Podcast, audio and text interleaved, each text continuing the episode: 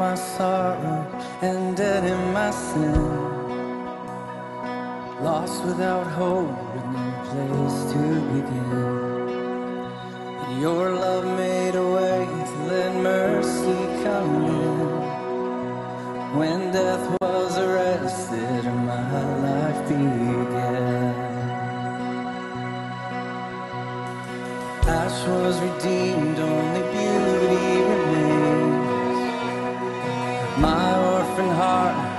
was given to me. My morning grew quiet, my feet rose to dance. When death was arrested, my life began.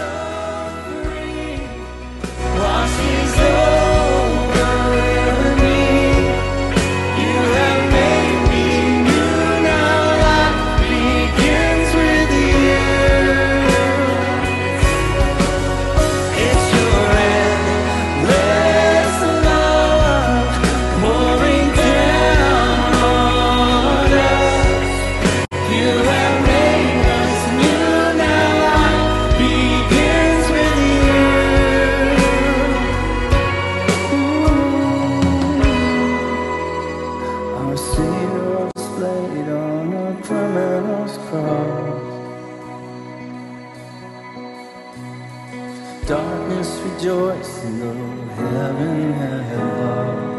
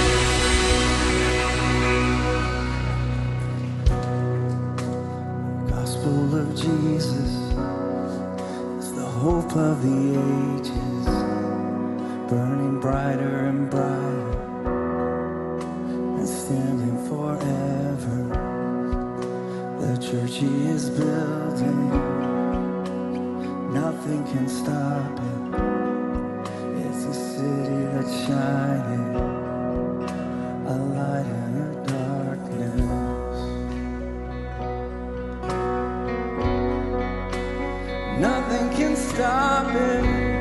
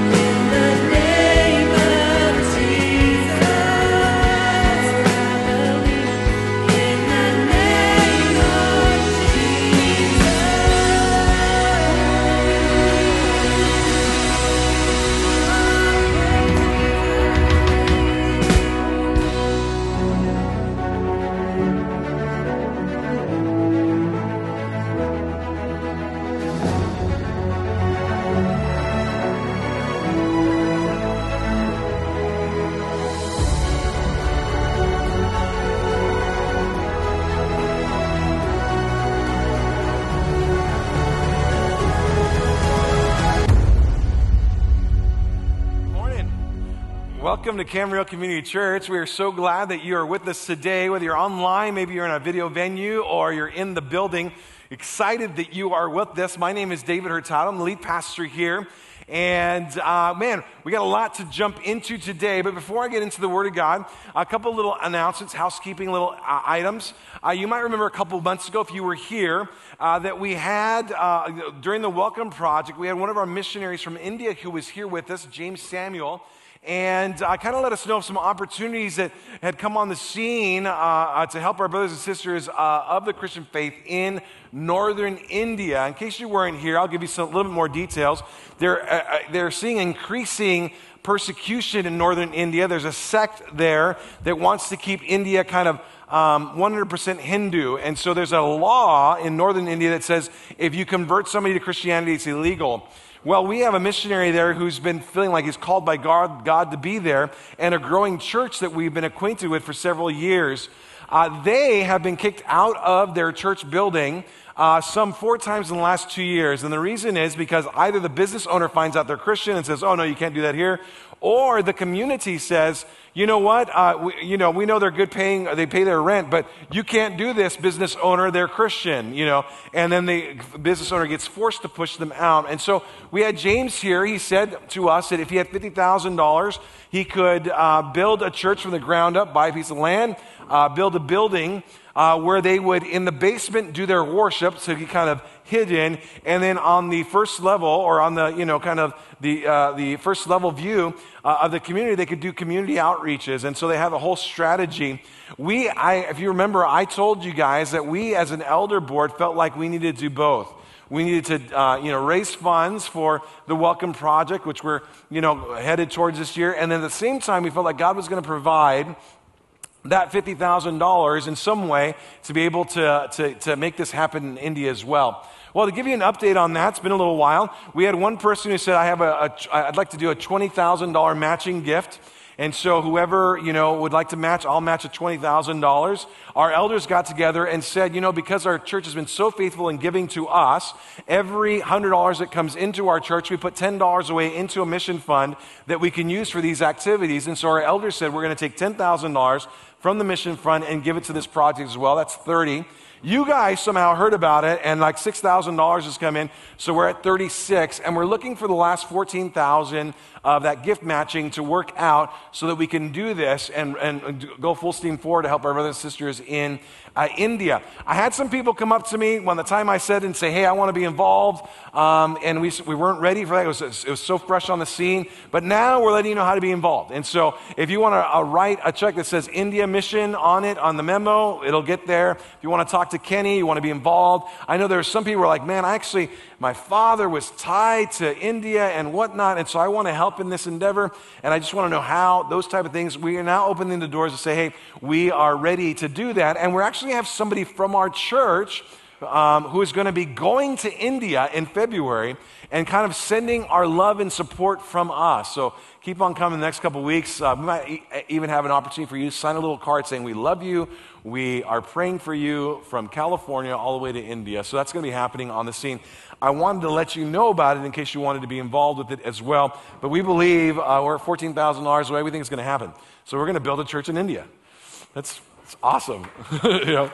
Um, and a church, by the way, they can't get kicked out of because they are the, the home, you know, they are the landlord. And uh, so super, super, super cool. Um, uh, secondly, when you leave today, you'll see people in a green uh, sweater giving out magnets. If you haven't got a magnet this month, you'll see it uh, today. Uh, you take the magnet, you put it on your refrigerator. It is our pantry ministry. And basically, what we're doing is we're highlighting an item of food every month this year. And so, as you visit your um, refrigerator door, you can go, oh, the pantry's collecting, I don't know, pasta this month. We have extra pasta. Let's give it to the pantry. We'll take those items that we get in connection with food share. We have a lot of food coming from food share, but sometimes there are items that we don't get from food share that we put on this calendar kind of thing. And so you bring it to us, we will funnel it right to our pantry workers who on Friday feed somewhere between 130 to 150 families a week. There's probably more of them because we consider they don't all come every week. And so, um, and we can actually help in the, um, the food shortage in homeless communities right here in Camarillo and the Ventura area. If you want to be involved in that, take a magnet, and then as God uh, uh, leads you, please bring that stuff forward so we can get. By the way, if you haven't met the lady who runs the pantry, she's gorgeous. Ah, all right, let's jump right in. Uh, we are going to go. Hey, the year is 1991. The, the, the best organization that NFL football history has ever seen uh, is, is putting forth another team that's doing quite well. In fact, they've won two consecutive Super Bowls. Uh, they followed up those two consecutive Super Bowls with a 14 and 2 record. They are the consensus pick to win the third Super Bowl in a row, never been done in the history of the NFL. And they find themselves at home hosting the NFC Championship game against a familiar foe, the New York Giants, and a backup quarterback, Jeff Hostetler. They lead by one point in the fourth quarter. There's three minutes left to go. All you need to do is get a couple first downs, and the game is over. So they give a, uh, oh, and they're on their way to their third consecutive Lombardi trophy. And so they hand the ball off to sure handed Roger Craig, who runs up the gut into the trenches of the offensive line. A plane designed to knock, eat up the clock. The only problem is he runs right into the great Lawrence Taylor and fumbles the football. And the San Francisco 49ers lose to the New York Giants, who quickly move the ball into field goal range, kick a field goal, win the game, head to the Super Bowl where they meet the Buffalo Bills. They beat them, and they took our Super Bowl victory away from us. That was ours. Now, I have a simple question to ask. I don't know that anybody in the room can answer it, but why couldn't Roger Craig just hold on the ball? I mean, he's like a Hall of Famer. I mean, uh, a sure handed guy. All you have one job. You hold the ball, get on the ground, tick, tick, tick, tick, tick, tick, tick, tick. We go to Super Bowl, we win three consecutive. We're the best organization football history's ever seen. All you had to do is hold the ball. Can anybody tell me why he dropped the ball? I mean, I'm telling you, and you know what?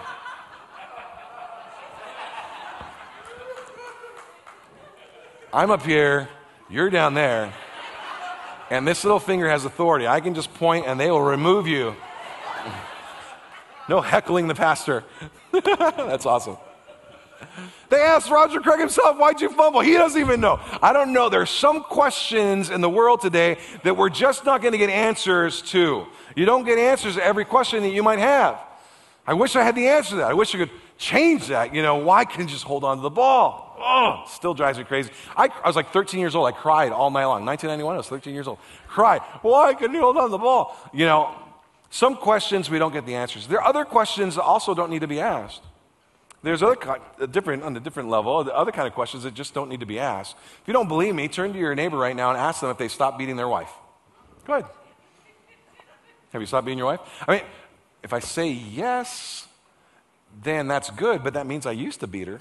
If I say no, then I'm still being. I don't know that I want to answer this question. There are some questions that you don't get the answers to, and there are some questions that just shouldn't be asked. Uh, that's, that's just the way life works. And I bring this up because I think we all struggle with some questions that we have for God. Like, why this and why not that? Or why did this happen? Where were you then? And, and we have all these questions pent up inside of ourselves, and some questions we don't get answers for. And some questions don't, just don't need to be asked. But if we're honest with ourselves, we bring those with us. Maybe we wouldn't say them audibly at church because you're not supposed to do that. But questions like, why, why does God go silent in the midst of some of my prayers? Doesn't he have the ability to answer the prayer? Is something wrong with my prayers that I'm offering up? Or, or is he no longer able to answer the request? Why isn't my prayer being answered and is there something wrong with my God? Is there something wrong with me? Or is there something wrong with him? We're going to be dealing with that today. And if you turn your Bibles right now to 1 Samuel chapter 1, we'll go into our next section together, which is verses 9 through 20, as we look at unanswered prayers. Have you ever wrestled with why your prayers have gone unanswered?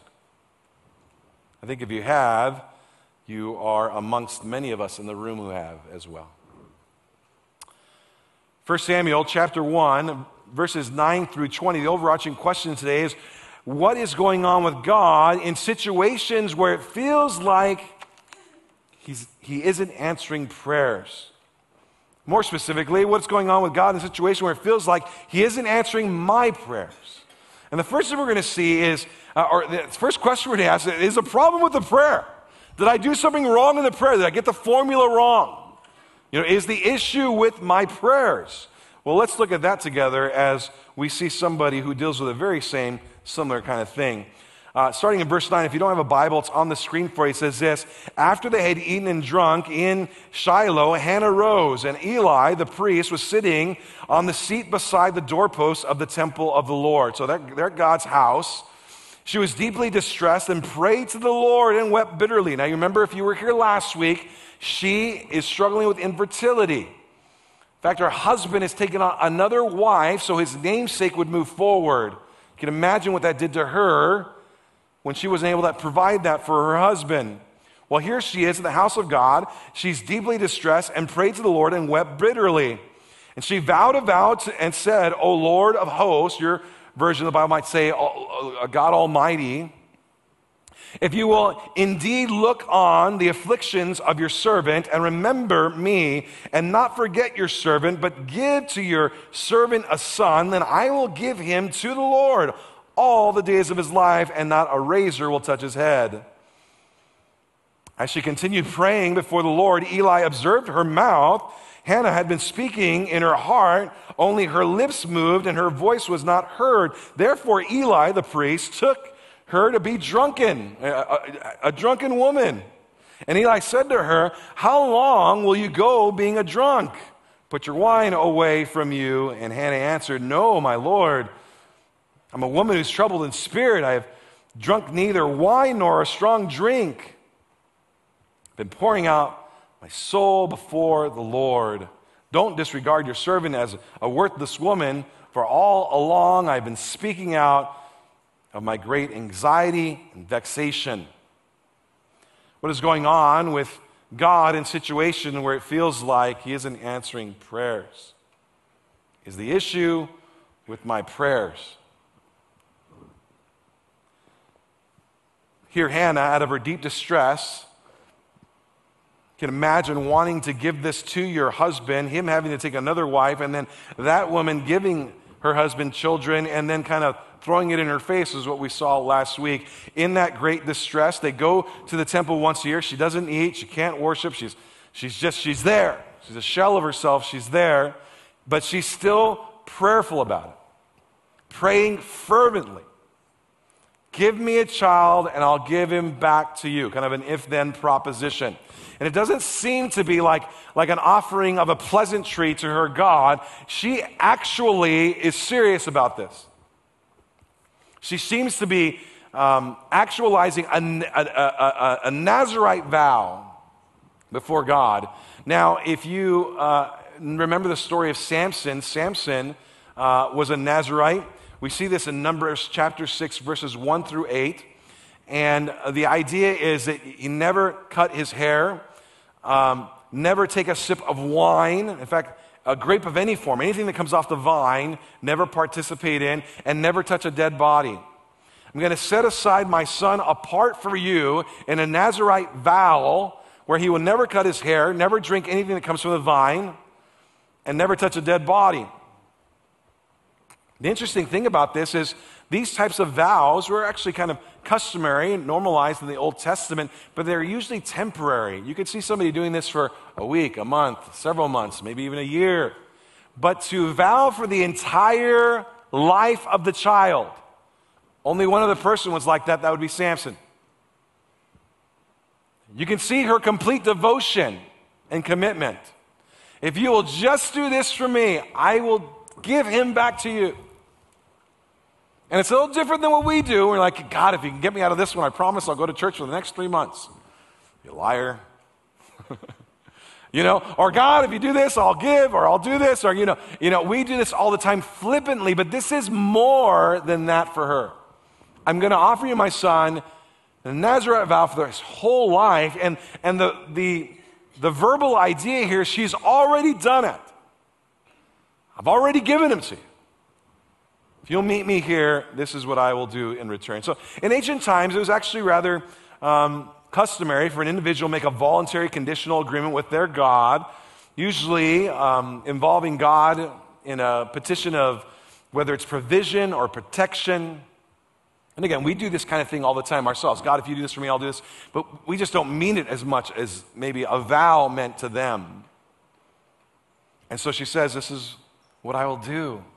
And she comes with a heart like a never ceasing heart of prayer, fervent prayer before God. And the prayer is absolutely beautiful. If you look at it, starting in verse 11, and she vowed a vow and said, O Lord of hosts, or God Almighty, Lord Almighty, if you will indeed look on the affliction of your servant and remember me and not forget your servant, but will give your servant a son, then I will give him to the Lord all the days of his life, and no razor shall touch his head. She starts off by understanding uh, the position of God. And this is a beautiful prayer for a number of reasons. And if you want to know how your prayers will be sent up to God in a beautiful manner, you could follow this pattern that she's using. God is separated, He's higher, I'm lower. And in her verbiage in the prayer, she is symbolizing that you are God Almighty. I'm just a servant. God Almighty or the Lord of hosts. That, that would be the idea that God is sovereign over the armies of heaven. He is captain, He's in charge, He, he has at His disposal every angel all over the world. He is the Lord of hosts. He is, the, he is God, Lord Almighty. And what you might not know is this title or phraseology was not used of God prior to Hannah using it in this text. Can't find it in the Old Testament prior to this, this, this, this, this position in time. It's a Hannah original. She, you're the Lord of hosts. You're the Lord Most High. You're the Almighty God. And then look how she refers to herself. No less than three times she calls herself a servant. If you will indeed look on the afflictions of your servant and remember me and not forget your servant, but will give to your servant a son. I will give him to the Lord all the days of his life, and not a razor will touch his head. You are high and lifted up, I'm under. And, and in our prayer lives, when we allow God to be God and He's sovereign, and He's in charge, and we place ourselves underneath, that is a, an approved prayer before God. It's appropriate. When we flip them other, the other way around, that's where we have problems. Now God is serving my needs and my wants. She says, No, I know who you are. I'm placing myself underneath in an appropriate fashion towards the Almighty God. The word used for servant here is the term that would be used to describe a household slave. You're high and lifted up. I'm underneath. I understand the rules here. And I'm coming to you, fervently asking you, would you do this? Now, the interesting thing, what does she get for all this? she comes to God. By the way, she's at church. She's in distress, deep depression. She can't eat, but she's there. She showed up. I'm here, but I'm distressed. And I'm still giving you a shot. I'm wrestling it out with you. I'm in deep distress, prayerfully talking to my God. You wonder if God is concerned about your distress? You, you can bring it here. So I'm going to show up. I'm still here, but I'm in deep distress. What does she get for this posture, by the way? Which is a beautiful posture. She's modeling for us exactly what we should do. When you have distress and depression, bring it to the Lord. Let God wrestle it out with God. That's what she does. And what does she get for doing that? Somebody calls her drunk. He must be drunk. This is where I get the idea maybe something's wrong with my prayer. it's like I'm coming in prayer, I'm deeply distressed, and somebody calls me drunk because of the way I'm doing it. Maybe something's wrong with the way I'm praying. That's why the answer isn't coming. She says, I'm not drunk. I'm troubled in spirit. Let's go back and look at it.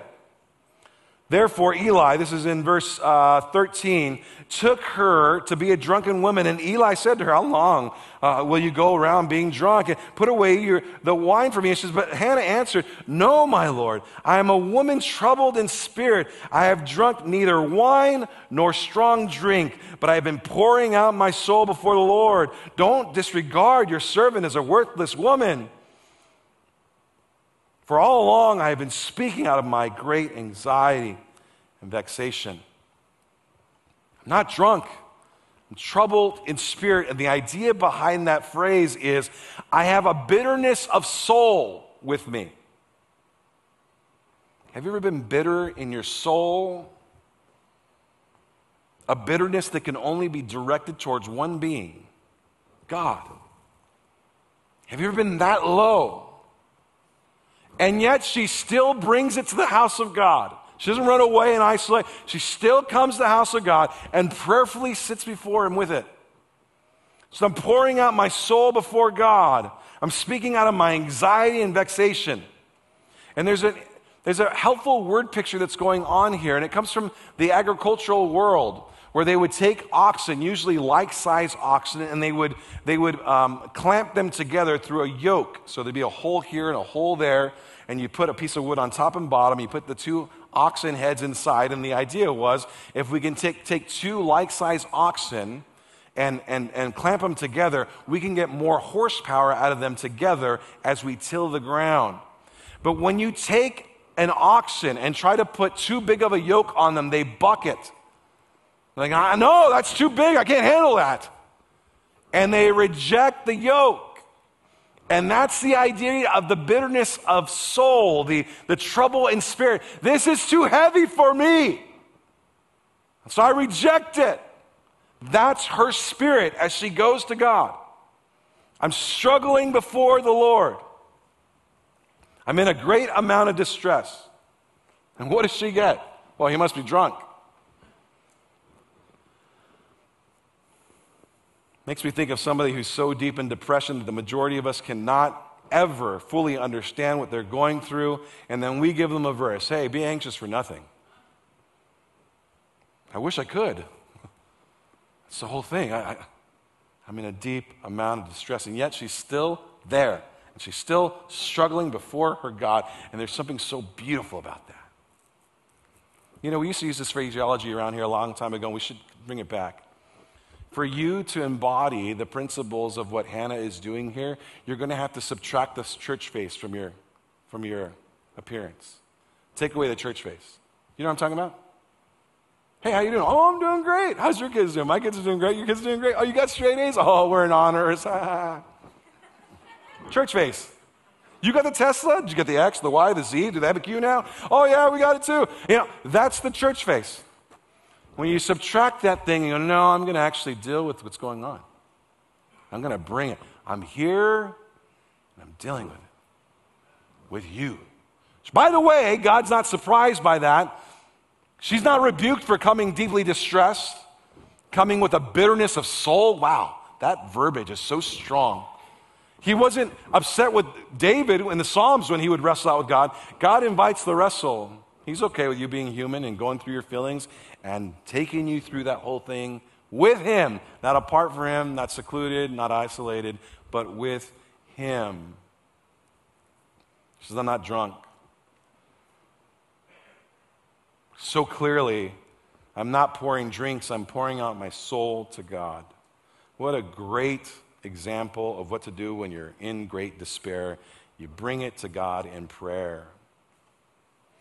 So the issue isn't your prayer. The issue isn't the formula of your prayer. Nothing's wrong with your prayer. Well, if nothing's wrong with my prayer, then there's something wrong with God because it's not getting answered. What is going on with God in situations where it feels like He isn't answering prayers? Is the issue with my God? If it's not my prayer, then what's wrong with Him? Is He not strong enough like He used to be? Let's look at that in verses 17 through 20. It says this Then Eli answered, this is the priest again, go in peace. Apparently, her reaction convinced him. And the God of Israel grant your petition that you have made before him. And she said, Let your servant find favor in your eyes. And then the woman went on her way and ate. She stopped her fast. And her face was no longer sad. She was at this point taking solace in what he'd said. And they rose early in the morning and they worshiped before the Lord. And then they went back home to Ramath. And then uh, El- Elkanah, which is her husband, knew his wife. Whenever you see that in the Old Testament, that would be to know intimately. That would be to marital relations, is the idea. And the Lord remembered her. And in due time, Hannah conceived and bore a son. And she called his name Samuel. For she said, I have asked him from the Lord. I have asked for him from the Lord. What's going on with God in situations where it feels like he isn't answering prayers? Is there something wrong with my God? Why would I say that? She gets her prayer answered. Well, that's the whole reason. She got her prayer answered, but I never get mine answered. So what's wrong with him? Did he do things they used to do 10,000 years ago? He doesn't do it anymore today? I've been praying. I pray that same exact prayer, word for word, what, what Hannah said. And he hasn't come through for me like he came through for her. Is she better than me? Did she get the formula right? What's the deal? Is there something wrong with him where he's not powerful enough anymore?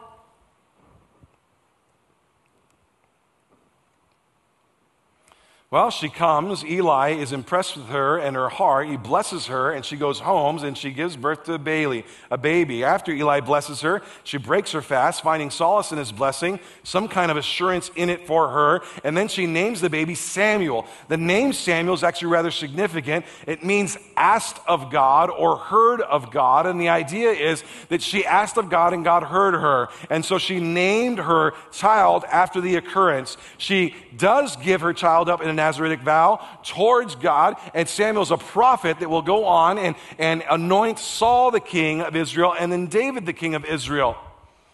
And so all that happens, all because what a beautiful way to, and a beautiful story about a woman's fervent prayer life. And then the question comes on the scene that we're going to wrestle with for the rest of the message. Beautiful ending to a beautiful story about a woman's fervent prayer life. And the question is, but are we all promised the same results?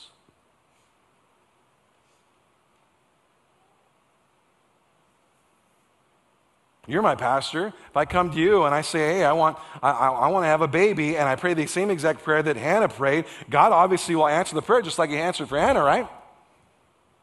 Are we going to get the same results of this passage? Is this passage a promise for me? Now, this is a great question to ask, and, and right now, before you get tempted to, to, to you know, zone out, this is where you want to zone in. This is really important stuff. We need to go over what we call a hermeneutical principle. Hermeneutics, big scary word, don't worry about it, you don't have to know how to spell it even. Hermeneutics just means there's a way that I derive truth from this Bible. There's a way that I take information from the Bible and apply it to my life. So I go, the Word of God says this, and I'm playing it in, it goes into my life this way.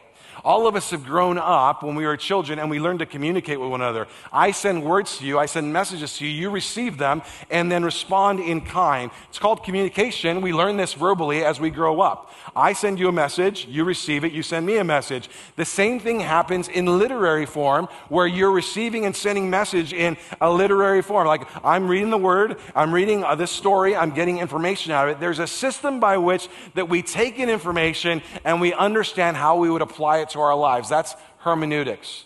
And there's a hermeneutical principle in here that we need to be careful of. I want to I wanna give you a simple illustration. When Jesus says, I am a door, was he really saying that he was a literal door? Or was he using a literary device that would say, I'm the pathway to God? You see what I'm saying there? So we have to find out what is being said and then what is being communicated. What is being said is one thing, but it means this over here, and literary devices help us with that. When Jesus Christ says, I am the great shepherd, is he saying that he really is a shepherd with sheep? Well, in a sense, he was. We are his sheep. He is a great shepherd, but he's not a farmer. Does that make sense? And so sometimes we use literary devices to be able to highlight euphemisms and things like that, that we highlight what we're trying to say. And so here we have the question of what is he doing here? Is this, if you're taking notes, is this a text that is descriptive of a certain period of time, a situation with Hannah, of what God did in that time, or is this prescriptive of what he will do? Is it descriptive of what he can do, or is it prescriptive of what he will do? You might write that down as a hermeneutical principle. Is it descriptive or is it prescriptive? If it's descriptive, then it's just a situation where God interacts with Hannah and this happens, and I shouldn't expect it to happen to me necessarily the same way. God could do it, but it's not necessarily an expectation of mine. If it is prescriptive, then He must do it every time. And so when you come and you pray this prayer, here's the formula God does this. Is it descriptive or is it prescriptive? So back to my question. If you come into my office and I really want to have a baby, and if I pray the Hannah prayer, am I going to have can you tell me, Pastor, that I'm going to have the baby? Like Eli told Hannah. Well, that's a great question. And I think to answer that question, you got to take a step back. There's a specific situation of Hannah, and then there's like the broader situation of redemptive history. You see, because what's going to happen is this is all about a baby being born named Samuel. Samuel's going to be a prophet. That prophet's going to, anoint Saul, as we're going to see in this first Samuel study that we're going to be in for a while. And then after, after, after Saul is going to be David, and he's going to anoint David as king. And King David is going to be the father, daddy, daddy, daddy, daddy, daddy, of the Messiah, who will take away the sin of the world. So, in one sense, you have this one little particular situation with Hannah and God. In another sense, you have redemptive history in the picture where God is going to save the world through the byproduct of David's lineage. And so, for that reason, I would say to you, I know I can't, I can't tell you that if you pray the same prayer that Hannah prayed, that you'll get the same results. It could happen, but I'm not going to say it will happen. There seems to be more purpose in this occurrence than just Hannah's situation, is what I'm trying to say redemption for the world Write it on this boy who would anoint the king eventually. So, does that mean you shouldn't pray? No, please pray. Pray. Pray and pray fervently. For anything that you think would give God glory, pray for it. Absolutely. To the glory of God, pray for it. But when you pray, take the model of Jesus Christ in John 17 in the garden, who in his humanity said, God, I know I'm, here, I'm this is what I'm here to do. I'm here to die for the world, I, and I'm ready to do it. But in my humanity, would you take this cup away from me? And after he asked that, he said, But not my will, but your will be done. So whenever you come in prayer to God, you say, You know what? You're God. I'm the servant. Not my will, but your will be done. I'm not going to flip this thing to where now, you're just a genie in a bottle who, who I rub to give me what I want. No, you're God. I'm under. Not my will, but your will be done. But if you did this, I could see how you get a lot of glory out of it. And so I'm praying to that end. Well, if that's the case, then what is the, the, the takeaway from the passage? And, and that brings us to the big idea, which is on the screen for you. And that is this that God has limitless power at his disposal to fulfill whose purposes? His purposes. God has limitless power at his disposal to fulfill his purposes. Now, we don't know his purposes. We don't know what he's doing sometimes. We don't know why, why this and why that. I got to trust you in this. I'm going to pray for what I see would give you glory, but I'm going to trust you who, know, who knows every possibility upon every possibility. Uh, you are the God with limitless power at your disposal to fulfill your purposes, of which I don't know because I can't see them. We cannot see, we simply cannot see his purposes sometimes. So the question becomes what do we do with our plight? Well, okay. So, what do I do in this situation that's got me so distressed and such in despair and depression? What do I, where do I go? Well, you still go to God. We just don't know what He's doing. And so we count on Him and trust Him in the midst of it.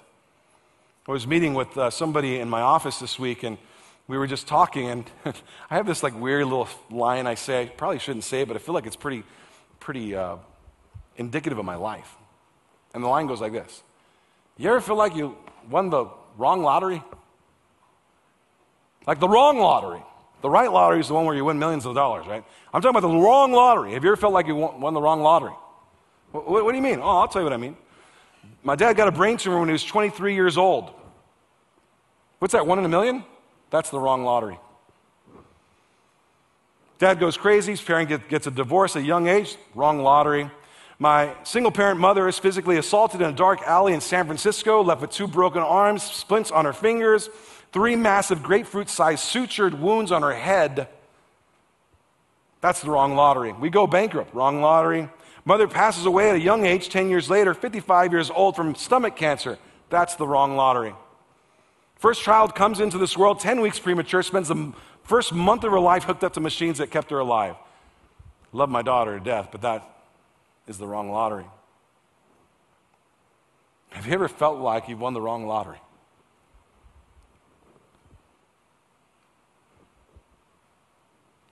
I think I know what that feels like. So, where do we go with our plight? Can I share with you what I did yesterday?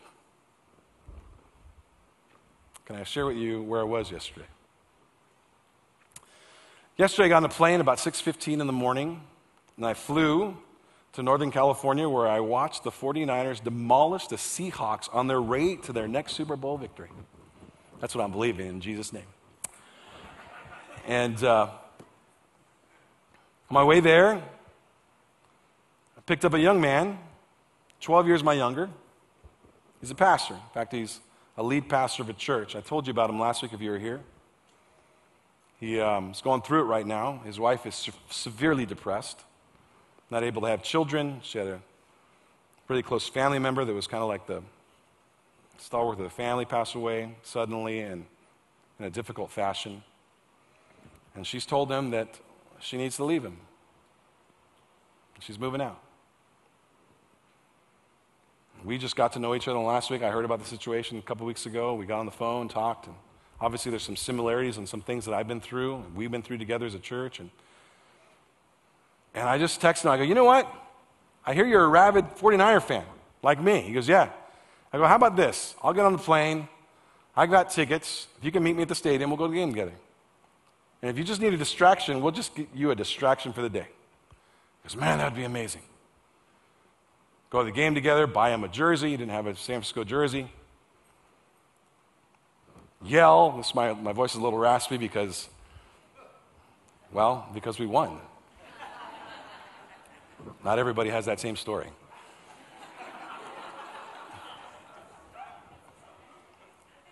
Somebody came up to me and said, Man, we had a four touchdown lead. And I said, I can't relate.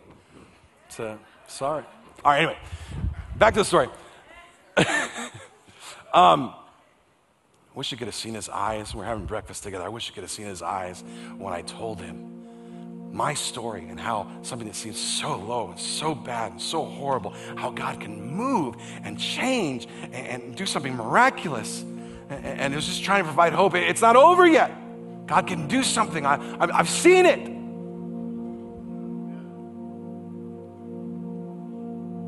I told him, I said, I told my church about you last week and we're praying for you, man.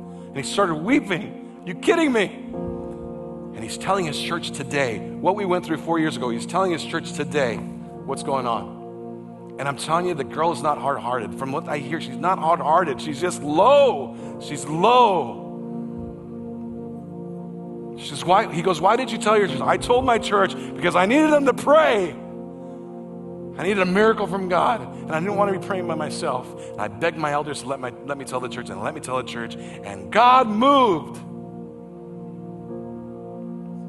And He didn't just answer my prayer. Don't miss this. He didn't just answer my prayer for me. I believe this God who knows every situation and knows all the sequence of results saw the domino falling over here four years ago. Click, click, click, click, click. And then I would be in this situation with you, my man, to walk you through this because I can relate to you in a way that no one else can. He told me because people try to come to me and talk to me. But you, David, you know exactly what I'm feeling. Like, you know exactly what's, I know, I know. And one day you're going to be there for someone else. And that's the mastery of it. We don't see it, we don't understand what he's doing, but he has purposes. And the purposes are there when you glorify him later with that story. That's the point. Not that He promises to give you what you want. He has limitless powers at His disposal to fulfill His purposes. And the glory of God in this story was that I was able to encourage a young man, 33 years old, pastoring a church. It feels like his world is falling right through his fingers. I can't tell you the cancer will go away, but I can tell you that God will get glory for you going through it. I can't tell you that, that he or she will come back, but I can tell you that God will get glory by you going through it. I can't tell you as much as I wish I could that you'll be able to have that child if you pray this prayer, something that you so rightly and righteously desire. But I can tell you that God will get glory by you going through this.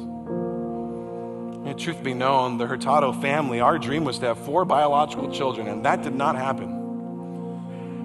Audrey came 10 weeks premature, Donovan came five weeks premature, and we got to know real quick that we're not going to be able to do this the way other people just do this.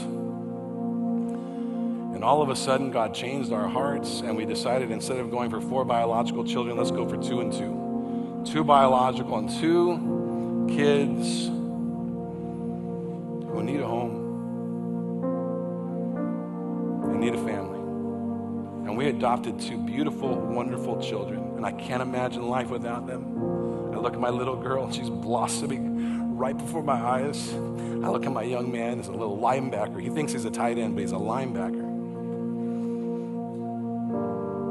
And some beautiful things came out of that hurt and sorrow of seeing that dream fall away. I don't know what God is doing, but I promise you, He has purposes that you don't see. If you leave with nothing else, when you don't know what God is doing, understand there are purposes that you don't see and trust Him because He's the Almighty God and you're His servant. And when you really grasp that idea that He's the Almighty Lord of hosts and you're His servant, you know what happens? You jump in, like what we're going to see today. Oh, it's all for you. I'm all in for you. I, I, finally get it. It's this world's not about me. It's not about me. I thought it was about me this whole time. I've been living for me. No, it's for Him. And I'm jumping in to symbolize that I'm all in. Not just my fingers and not just my toes. Dip me entirely. It's all for Him. I promise you this morning that He's not punishing you.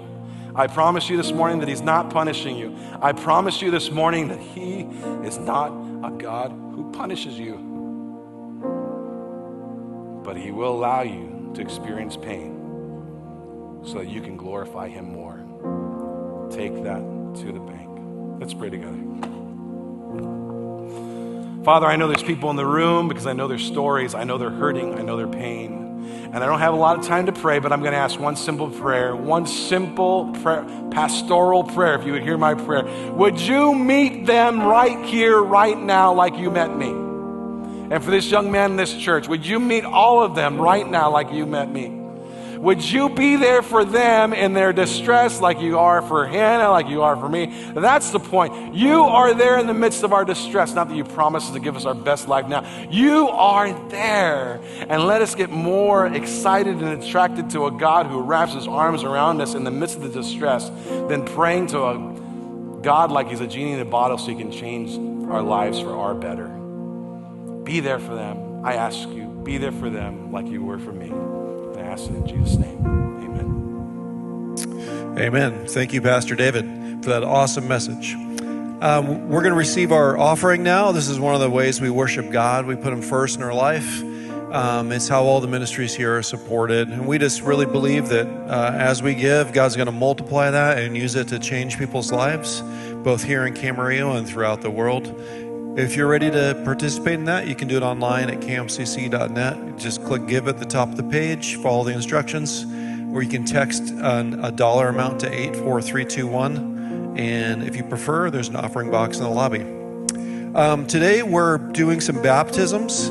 So if you're one of the people who um, are getting baptized today, you, as soon as I'm done praying in a second, you can go over to the right hand side where Bobby is with her hand raised. Uh, and you go up through that little curtain over there, and there's they're ready for you. Um, if you're here today and God's doing something in your life, and you didn't know you were getting baptized today, but you just feel like I this is it. I need to make a statement that I'm with Christ. Um, that we're ready for you. If that's you, you can also, when I'm done praying, go over there and they can help you out. They have um, some clothes you can change into so you don't have to walk out of here wet. Um, they have towels, everything, so that um, we're prepared. So, what baptism is, is baptism's a symbol. It's like a wedding ring is to a marriage. The wedding ring doesn't make you married, it's just a symbol that you are married. When you get baptized, you're identifying yourself publicly as a Christian. And you're saying, I'm gonna, I follow Christ, I'm not ashamed of it, and I'm ready to proclaim that to everyone who witnesses this. Um, we do it because Christ set an example by doing it himself and then commanded that we do it later. Um, it doesn't save you. You're saved by faith in Jesus Christ and faith alone, um, but it's just a public declaration. So, with that, let me pray. Lord, thank you for uh, the people being baptized today. I just thank you for the boldness that they're willing to come before us in a public way and say, I follow Christ. I trust in Christ for my salvation, and I want everyone to know it. Lord, would you bless them and would you um, fill them with your spirit and lead them through this life as they uh, seek to follow you? We say this in Jesus' name. Amen. There's a name that levels mountains. Yes, it does. Carves out highways through the seas. I've seen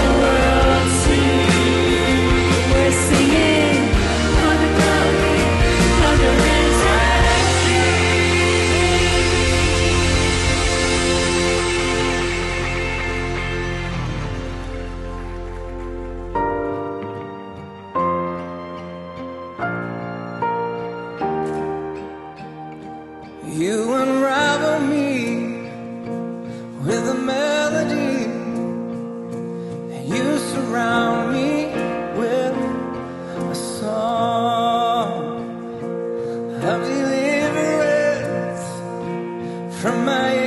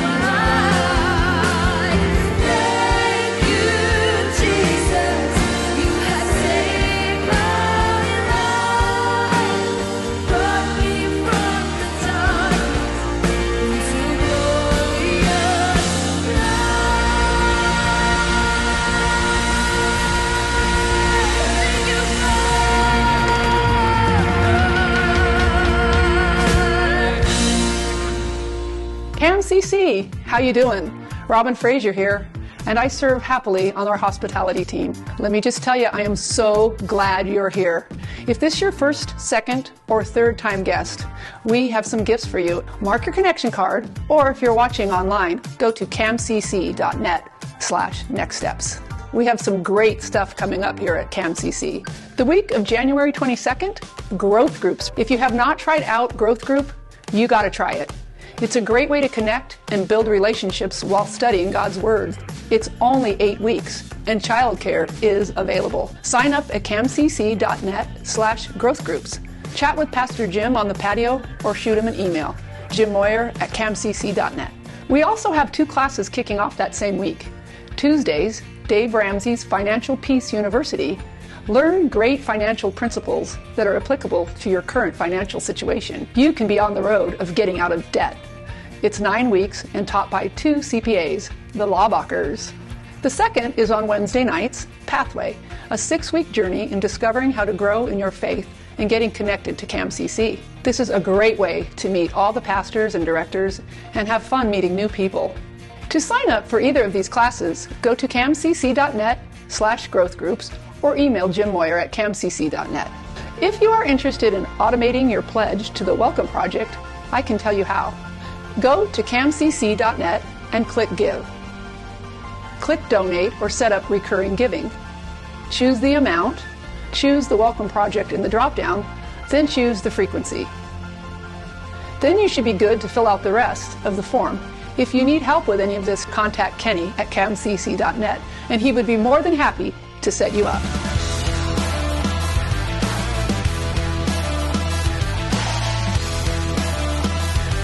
To stay in the loop of what's going on at CamCC, follow us on Instagram, like us on Facebook, and subscribe to our YouTube channel.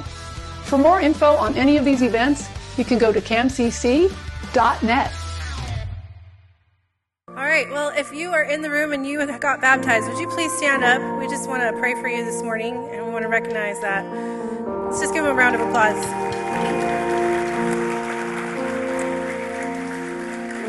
You guys would just, congregation, if you just extend your hands over, over the people who have been baptized, we're going to pray. Lord, I just thank you so much for, for saving these souls, Lord, um, for them making the decision to follow you for the rest of your life, God. And we just know that following you is not always an easy path, Lord, and they will be under attack. So we want to support them as a church and be praying for them and helping them along the way. And God, we just thank you so much for your blessing, for your salvation.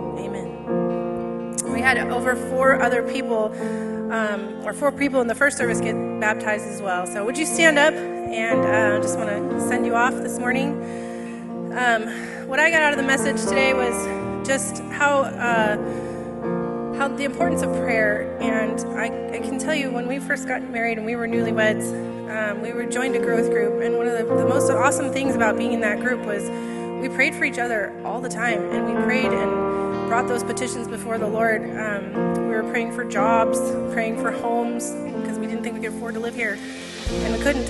um, and then praying for babies. We were praying for people to be able to get pregnant and have children. And um, it was cool to see those prayers get answered. Um, they didn't always get answered. Sometimes we were praying for people with cancer. And, um, you know, sometimes God said no. But the, the neat thing was to be able to do that bring those petitions before the Lord and lay them at His feet together with, with other people and do life together. So if I could recommend you do one thing this morning, it's go out there and sign up for a growth group. They start on January 22nd. Um, also, if you're a guest with us and it's your first time or second or third time, we have gifts for you out there. So please make sure to stop by the welcome counter and grab one of those. And I think that's it. So we'll see you next Sunday. Please join us out on the patio for some coffee and a donut.